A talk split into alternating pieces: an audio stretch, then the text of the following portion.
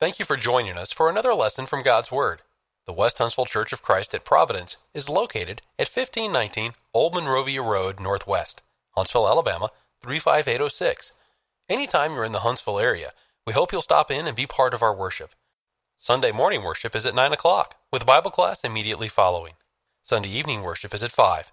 Midweek Bible study is held Wednesdays at 7.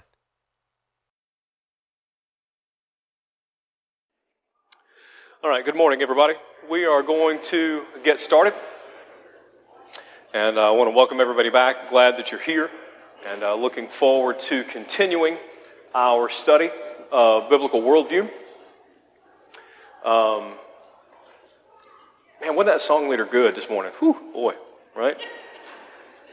Uh, no bias uh, at all. Just, I, w- I will tell you though, I'm gonna, I'm gonna let you peek behind the curtain a little bit and, uh, and I know that uh, I know that Glenn is not in the room, so I'm gonna I'm gonna peek behind the curtain for him as well. Uh, when you know the song leaders reach out to whoever is going to be is going to be preaching um, to get the to get the sermon topic uh, to coordinate songs uh, for the worship, you know whether it's Sunday morning, you know Sunday night or whatever. Um, it's there's always a there's always a little bit of trepidation of what the topic is going to be and how easy or challenging it is to link you know or to connect songs that connect with the with the sermon topic right? Um, I think I think I think Glenn enjoys that a little too much sometimes because there are topics that are when you know I, I, know that as I've been the one picking songs or others we've talked about you know we'll, we'll get the topic and we're like where in the world do we start with songs? So, um, last night, Benjamin had emailed Brother Glenn to get his topic. He comes running into the living room and says, Mr. Glenn is preaching on love. Yes. So, because there's, you know, you can't go wrong. You can't go wrong with songs about that. So, really, really, really, really, really funny. Um, but uh, I do appreciate, I do appreciate um, how um, how reverent we approach worship here uh, at, uh, at West Huntsville. It, it, it definitely it, it, helps, and you know there is nothing more important that we do all week than gather and, and worship our God together. So let's continue our discussion. Last week we were working our way through what I call foundational verses for a, a biblical worldview beginning in Genesis 1 um, and establishing that God is God, and then moving forward uh, with understanding and accepting and uh, basing our worldview on the conviction and the truth that Jesus is God. And then moving and establishing that the Holy Spirit is God and the importance and, and why those, you know, why those, you know, those principles are essential to what our worldview should be. And we're going to continue that.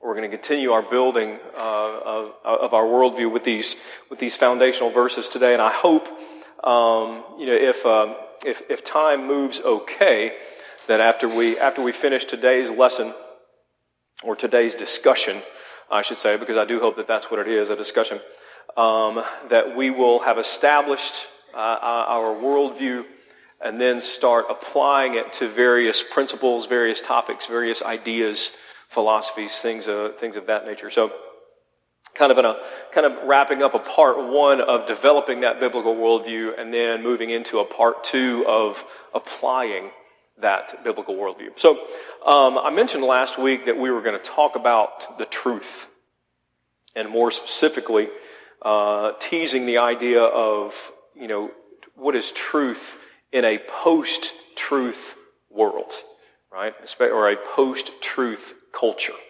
Um, just to give you a little bit of history, and, and that little bit of history summed up very poorly, probably. Um, but when we when we get, you know, we've probably heard the term postmodern, okay, postmodern ideas, postmodern thought. Um, before that came modern thought, and just generically, and those of you that are you know, um, that are you know, amateur sociologists or professional sociologists or historians or anything like that, please bear with me. But in general, uh, the prevailing thought uh, at you know 50s into 60s was that you know technology, um, that man's achievements, that man's intelligence uh, was going to basically be the solution to all of our problems. Okay, somewhat of a somewhat of a humanism type philosophy, um, and then that gave way, you know, 60s into the 70s. That gave way into what we know as the postmodern uh, era, the postmodern idea. In other words, the realization that man's technology, man's achievements, man's innovation is not capable of solving a problem.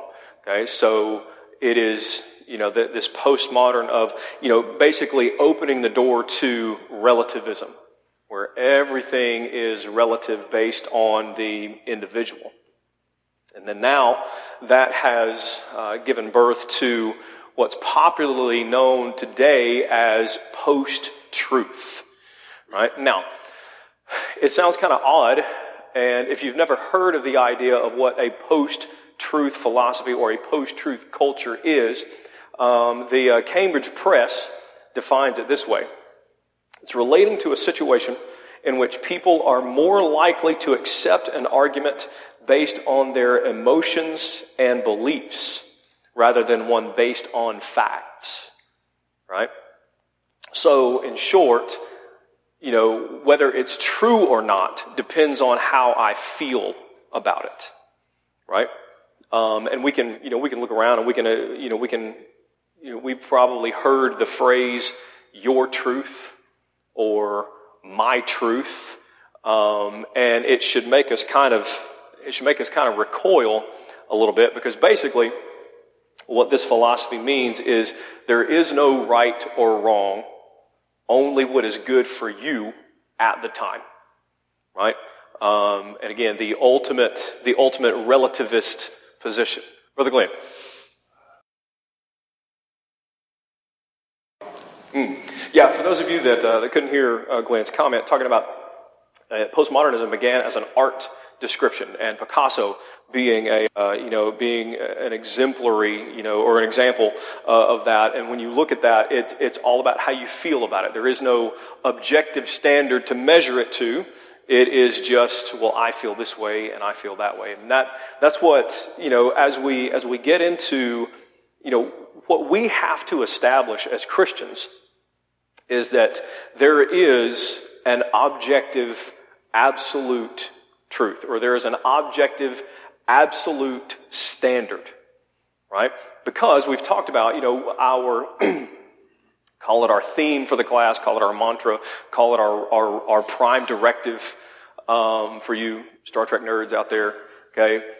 What we have to establish is every spiritual question must be met with a scriptural answer because that is the standard. And I'm probably going to say that at least once every class because I, I feel like it's that important to remember that if we are not going to the scriptures, then we are whether directly or indirectly, affirming and endorsing this post truth whatever's good for you is fine, and whatever's good for me is fine. And then, because if there's no objective standard, then there is no standard at all other than how I feel about it. The Barna Group, which you've heard me discuss uh, before, uh, a, a, research group started by George Barna focusing specifically on, on faith based faith-based research um, social trends, cultural trends within the larger uh, church of Christendom. I want to I make sure that we're, we're defining those terms accordingly based on their based on their research.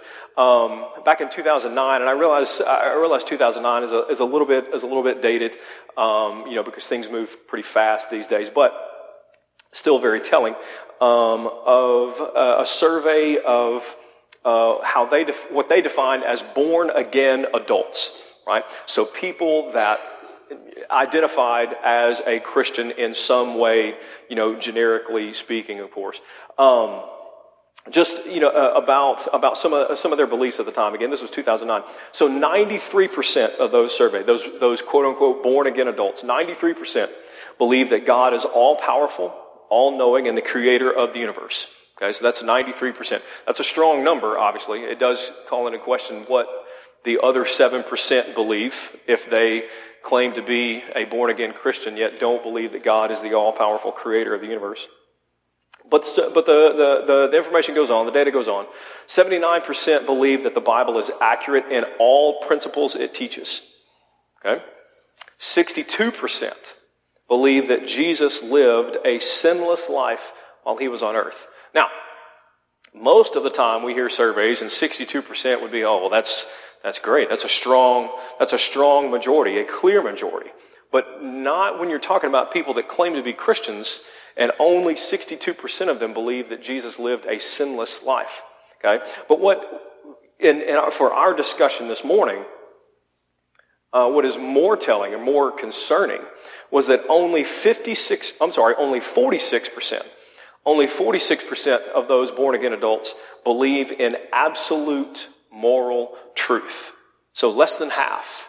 Less than half. And there's that furrowed brow from Brother Lewis again. Exactly. It doesn't, it doesn't make sense. We hear, we hear data like that. He's going to get on to me for calling him out like that, I'm sure. Um, but we hear, we hear responses like that. We hear data like that. Like how, how can that be? How can people that claim to be, again, according to, according to this descriptor, born again, how can people claim to be Christian Yet over half of them reject the idea that there is an absolute moral truth.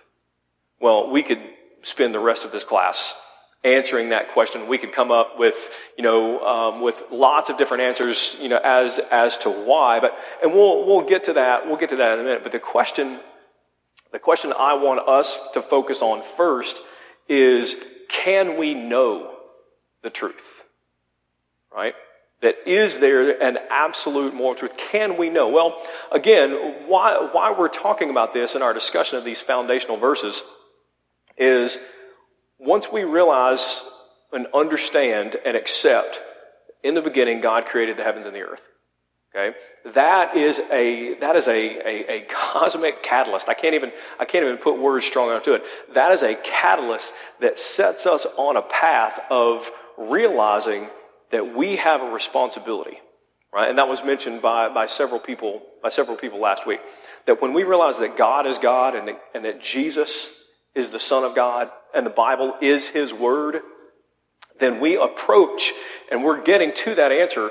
Can we know the truth? Is there, is there something that this all powerful being wants and expects, but also desires us to know about Him and our relationship with Him, right?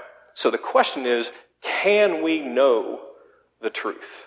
And we established last week and why, why it was so important to understand that the Holy Spirit is God, right? Because of the connection, because of the inspiration. We spent a lot of time talking about the inspiration of the scriptures and the revealing of that truth that we are um, graciously been, that we've graciously been made aware of, right? And but we are also expected to conform to. Comment, sir.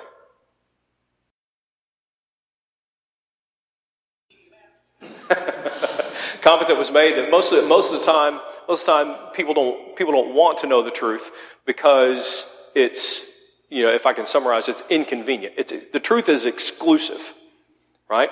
The truth is exclusive. The truth is the truth. And there are times when that truth is going to lead to us being on the outside of it, or someone being on the outside of it, and we don't like being on the outside of it. So we don't prioritize and um, we don't honor the truth like we should. Comment. Yeah, thank you for that. Um, basically, in short, the idea is that we have to be more intentional than the world. Bottom line, we, we, ha- we cannot allow the world to be more intentional in um, inculcating their worldview, the world's, the culture around us, the worldview, into our mind, our heart, our children's minds, our children's hearts, which is why, you know, things like this and, you know, this, this discussion, this study, all of these things, that's why it's so important, right? So the question, can we know the truth? Right? Well, again, that's a spiritual question. So let's let's see what the scripture has to say. So, can we know the truth? John 8 32, Jesus says, And you shall know the truth, and what? And the truth shall make you free. Right?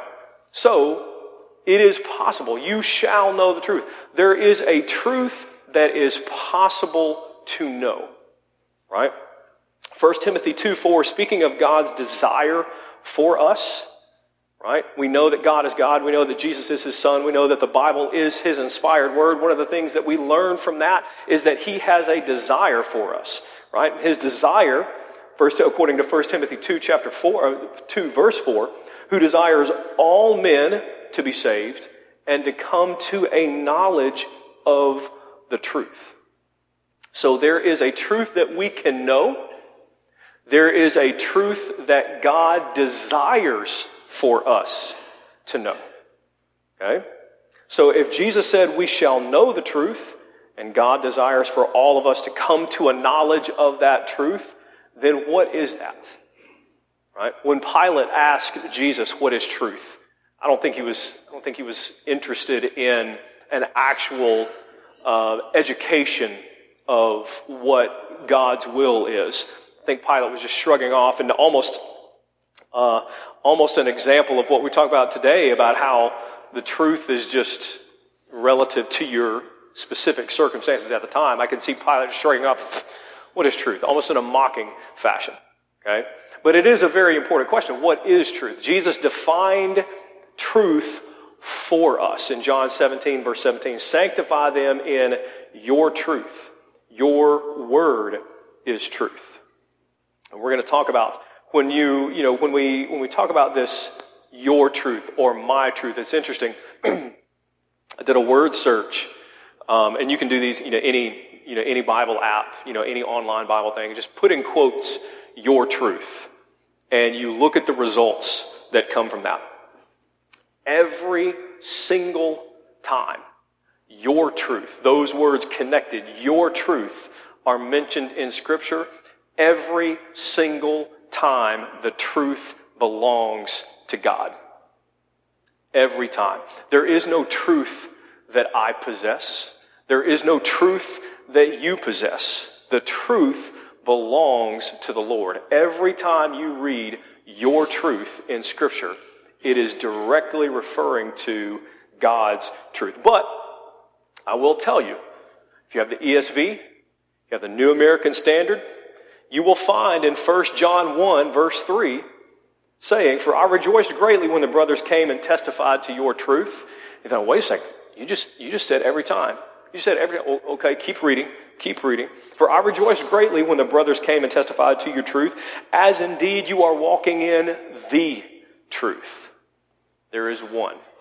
So if we're going to claim to have my truth, right, my truth better be the Lord's truth because that's the only one. He is the only one that owns the truth. There is one truth, and it is the truth of God's word.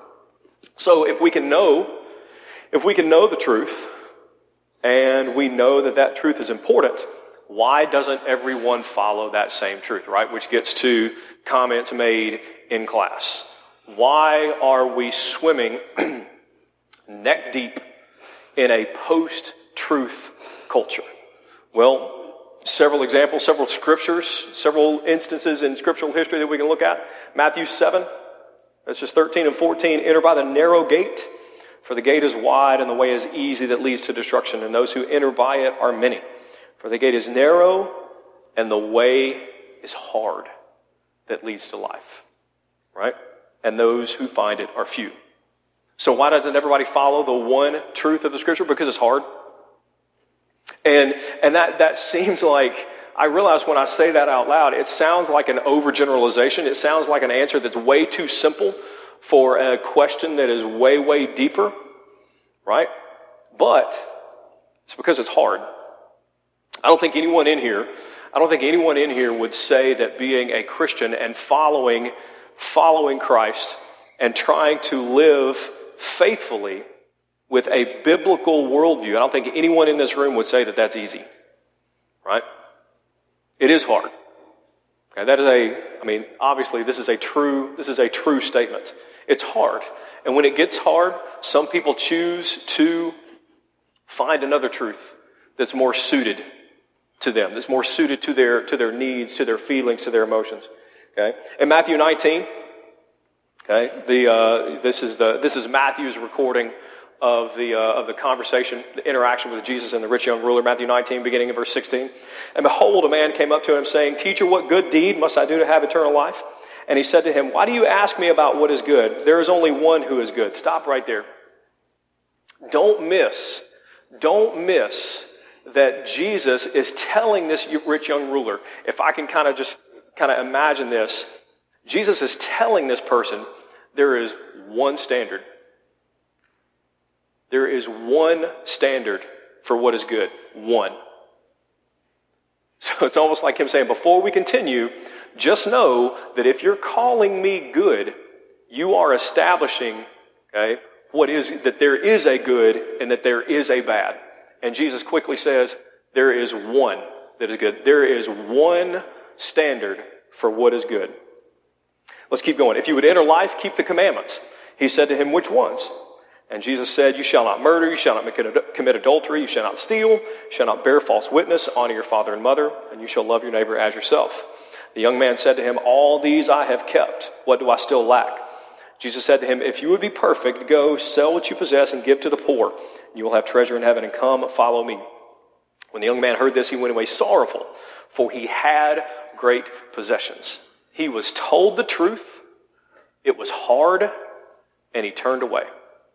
And I love, I love Mark's, I love Mark's recording of this, count, of this account in Mark 10 because Mark adds, before Jesus responds to him to tell him to go and sell his possessions, okay, Mark adds that Jesus looked at him and loved him and then told him to go and sell his possessions, right? He looked at him, loved him, and told him the truth that he did not want to hear, but needed to hear. Right?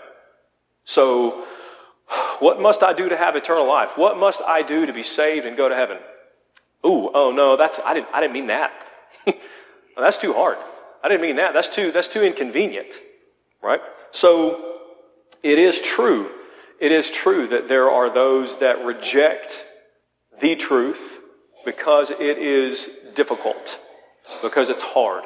And we are to the point that was made earlier, uh, we are all brought up in a, in a world around us that, that, that, you know, that preaches to us, uh, the world, not the church, obviously, the world that preaches to us to live your own life, to serve your own needs, follow your dreams, and all of those things, right? And in a sense, I guess it is not wrong to encourage our children to set goals, right? And to work hard to achieve those goals. But what are we doing? What are we doing if we're encouraging our kids to set and achieve goals that are outside the will of God? Right? What does it profit a man to gain the whole world but lose his own soul? Right? So everything, every, and that's why, that's why we call this biblical worldview the filter through which everything should pass. Everything that comes in and everything that goes out. 2 Timothy 4 verses 3 and 4, for the time is coming when people will not endure sound teaching but having itching ears, they will accumulate for themselves teachers to suit their own passions and will turn away from listening to the truth and wander off into myths. Right? And, and it's interesting. Again, we talk about it being hard, um, having itching ears, looking for teachers to suit their own passions. In other words, I, I don't, you know, I'm not looking for the truth. I'm just looking for somebody to tell me what I already know. Or I'm looking for someone to tell me what I want to hear. I'm looking for someone that will help me feel better about myself. But it's interesting, Paul writing to Timothy, of course, by, by inspiration, it's either the truth or it's what? According to this passage. It's a myth, right? And, you know, we, have talked about, we've talked about these, these foundational verses. And again, I, uh, I'm not saying that, that we should ever hinge our entire worldview on one particular verse cherry picked without context. I'm not, I'm not talking about proof texting or anything like that, okay? But the scripture says what it says, right? The Bible says what it says. And according to this, we'll not turn we'll turn away from listening to the truth and wander off into myths. There is one truth. Okay? God's word is the one absolute truth. Period. So when we're talking about Is there objective truth? Is there absolute truth? Is there a truth that is always true, always right, all of the time?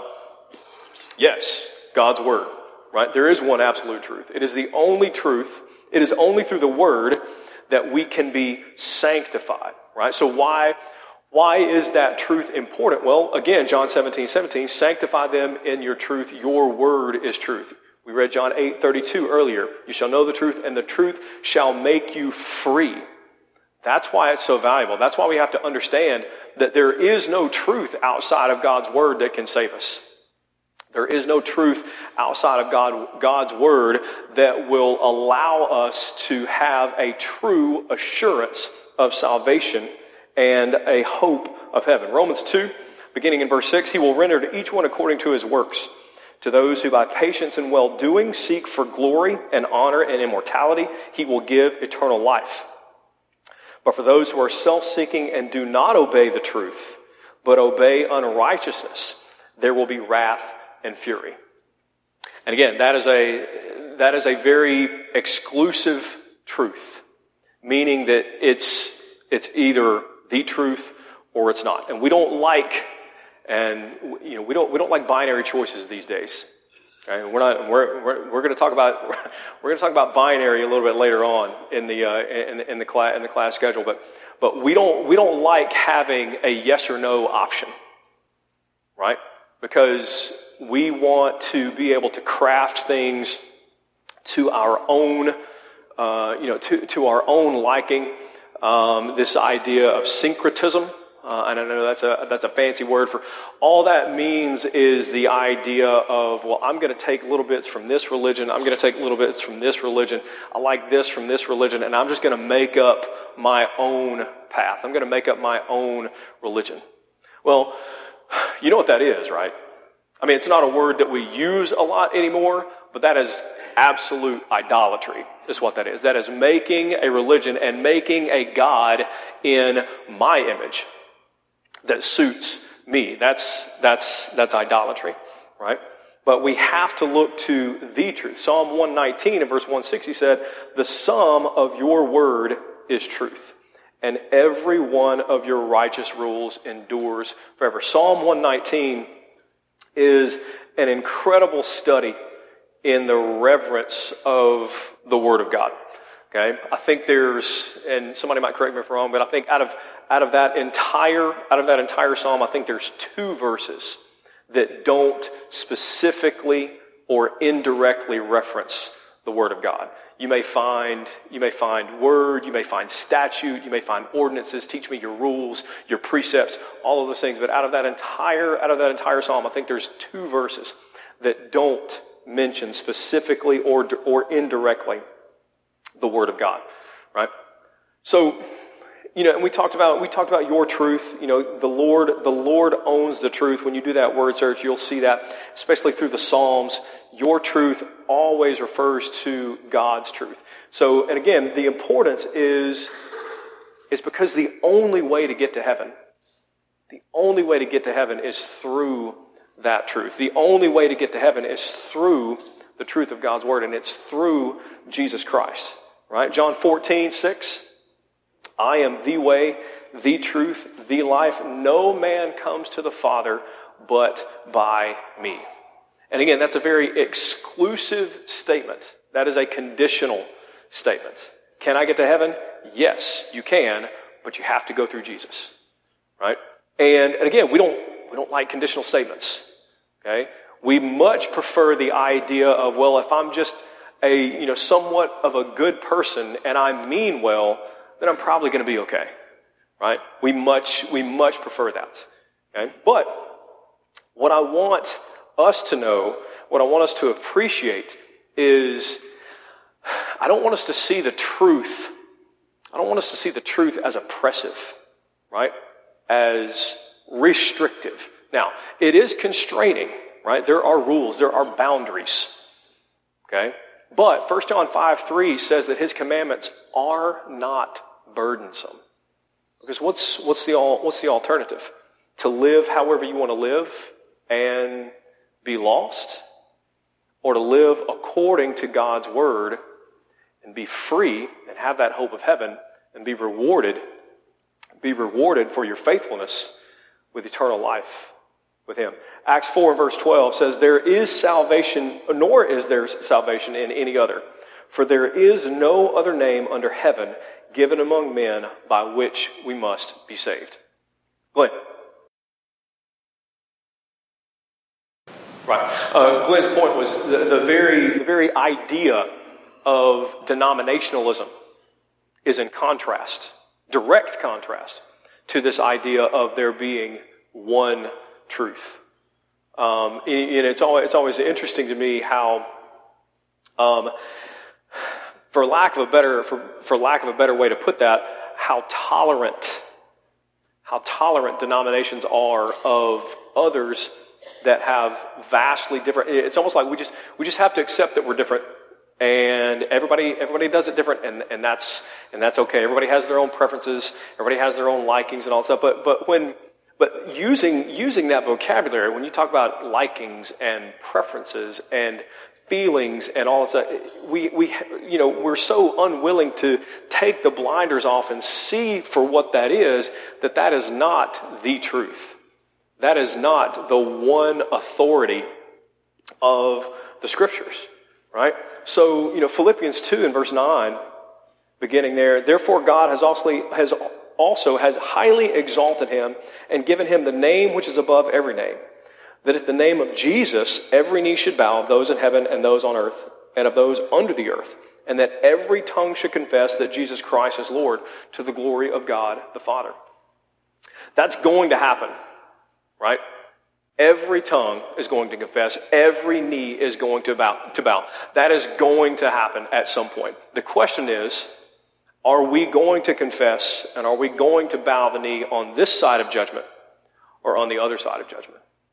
Because it's going to happen, right? No one will be exempt from that and no one, no one will be in a position to deny that. It's just a matter of do we accept and obey on this side of judgment before we are on the other side of judgment. So I mentioned again about God's desire for us. Okay, we know that there is one truth and that truth is the Word of God. It is the one truth, and it is the, it is the one truth that sanctifies us, our obedience to the truth. And we know that the only way to heaven, the only way to heaven is through Jesus Christ, John 14, 6, for example. And, you know, I mentioned before, it is important for us to, for us to understand that God wants us there with Him. It has always fascinated me that God has always had a desire to be among his people. Right? Have you ever thought about that? One of my favorite images, one of my favorite images uh, comes from Genesis, okay, chapter 3, where it says, God was walking in the garden in the cool of the day. Right? Love that. Don't know what that looked like, okay? But would love to have just been, you know, would love to just, just, just seen that with my, with my own eyes. But God has always desired to be among his people, to be among his creation, right? He dwelt with Adam and Eve in the garden. The, the tabernacle, the tabernacle was God's way of being among his people, and then later, later the temple. Okay? Jesus, God himself, coming to be among the people, right? And now God's desire is for us to be with him he wants us to be with him. Uh, what we read earlier, 1 Timothy 2 4, God desires all people to be saved and come to a knowledge of the truth. Because it, it's important to establish that so that we have a healthy understanding of who God is. Hebrews 10 31 is very true. Right? Hebrews 10 31 is true. It is a fearful thing to fall into the hands of, a, of the fall into the hands of God. Okay? It is a fearful thing. But at the same time, Ezekiel 33 11 says, Say to them, As I live, says the Lord God, I have no pleasure in the death of the wicked, but that the wicked turn from his way and live. God's desire for us is to be faithful and to reward us for that faithfulness. Okay, 2 Peter 3 9, the Lord is not slack concerning his promise, as some count slackness, but is long suffering toward us, not willing that any should perish, but that all should come to repentance. God's desire is for each and every created soul to return to heaven with him. Comment. Yeah, and, and Jesus is, is obviously the, the example of that. You know, sin has to be punished. You know, sin has to be punished. But the fact that God saw fit to provide a way for us to avoid the just punishment for our sin speaks to his infinite grace and his infinite mercy. Um, so this idea that God desires for each and every, you know, as, you know verses like, you know, 1 Timothy 4, 2, 4, uh, 2 Peter 3, 9, you know, um, not willing that any should perish, that all should come to repentance. God cares about us enough and wants us to be in heaven. So, you know, this idea of, you know, uh, that, you know, that became popularized with John Calvin, you know, centuries ago, and this Calvinism is this idea of predestination and, you know, God has already predetermined, you know, has already made the decision who is going to heaven and who is, who is going to hell. And, um, it, it, you know, we have no power to choose him right? God has chosen for us, and all of the, you know, all of the aspects of, of Calvinism, which is interesting to me. You know, speaking of denominationalism, that Glenn brought up earlier, you'll hear and, and read that, you know, some denominations consider, may consider themselves two-point Calvinists or three-point Calvinists, and they may take some of it, but not all of it. And, you know, what's interesting to me about that is John Calvin himself said that you really can't do that. Um, because one one of the points necessitates the other, and you really have to take you really have to take all of it. But um, but we know from Scripture that, that, that this idea that God has predetermined through no choice and through no power of our own who's going to heaven and going to hell. There are Scriptures that specifically teach the opposite of that. Right? God's desire, what God wants from us is to be faithful so that He can reward that faithfulness. Right? And again, but it is, it is conditional. We have to do, we have to do what we are told to do what God has instructed us to do in His Word, which brings us to the New Testament being our binding authority. Right? Hebrews 1, verses 1 and 2, God who at various times and in various ways spoke in time past to the fathers by the prophets, meaning we can, th- we can look back all the way to what we call the patriarchal age. Right? God speaking directly to the patriarchs, moving us into the Mosaic age, you know, Moses being the lawgiver, right? Um, that leading us now to, has in these last days, this is verse 2, Hebrews 1, verse 2, has in these last days spoken to us by his Son, whom he has appointed heir of all things, through whom also he made the worlds. Right?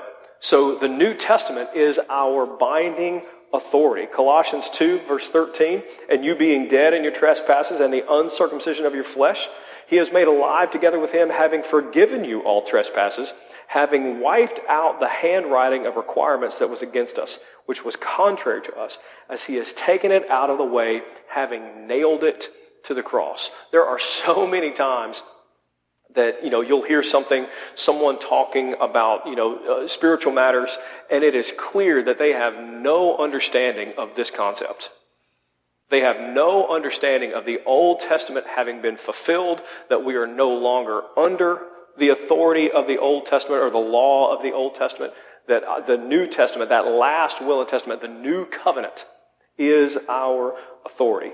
Right? Glenn preaching from 1 Corinthians uh, 13 this morning, talking about spiritual gifts and miraculous gifts and how we, how we no longer have those miraculous gifts. 1 Corinthians 13 10. But when that which is perfect has come, then that which is in part will be done away.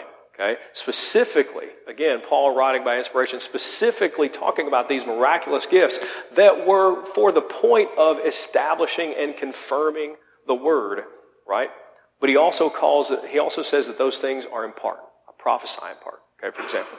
Okay? Talks about when that which is perfect is come. Well, what is, what is that perfect? Well, James 1.25 says, But he who, work, he who looks into the perfect law of liberty and continues in it. And if, as we, you know, I know we're running out of time, but as you look there in James chapter 1, he's talking about being a doer of the word, right?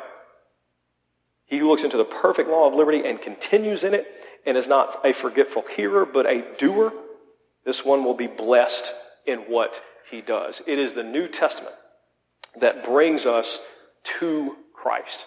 Right? The New Testament is our authority for all things pertaining to faith and faithfulness. And finally, it is our responsibility to conform our lives to that last will and testament. Romans 12, 1 and 2. I beseech you, therefore, brethren, by the mercies of God, that you present yourself, present your bodies a living sacrifice, holy, acceptable to God, which is your reasonable service. Do not be conformed to this world, but be transformed by the renewing of your mind. How do we renew, how do we renew our mind? By being in the Word, living in the Word, and constantly striving to conform our will to His. Okay? I appreciate the discussion. Look forward to the next time, Lord willing. Thank y'all.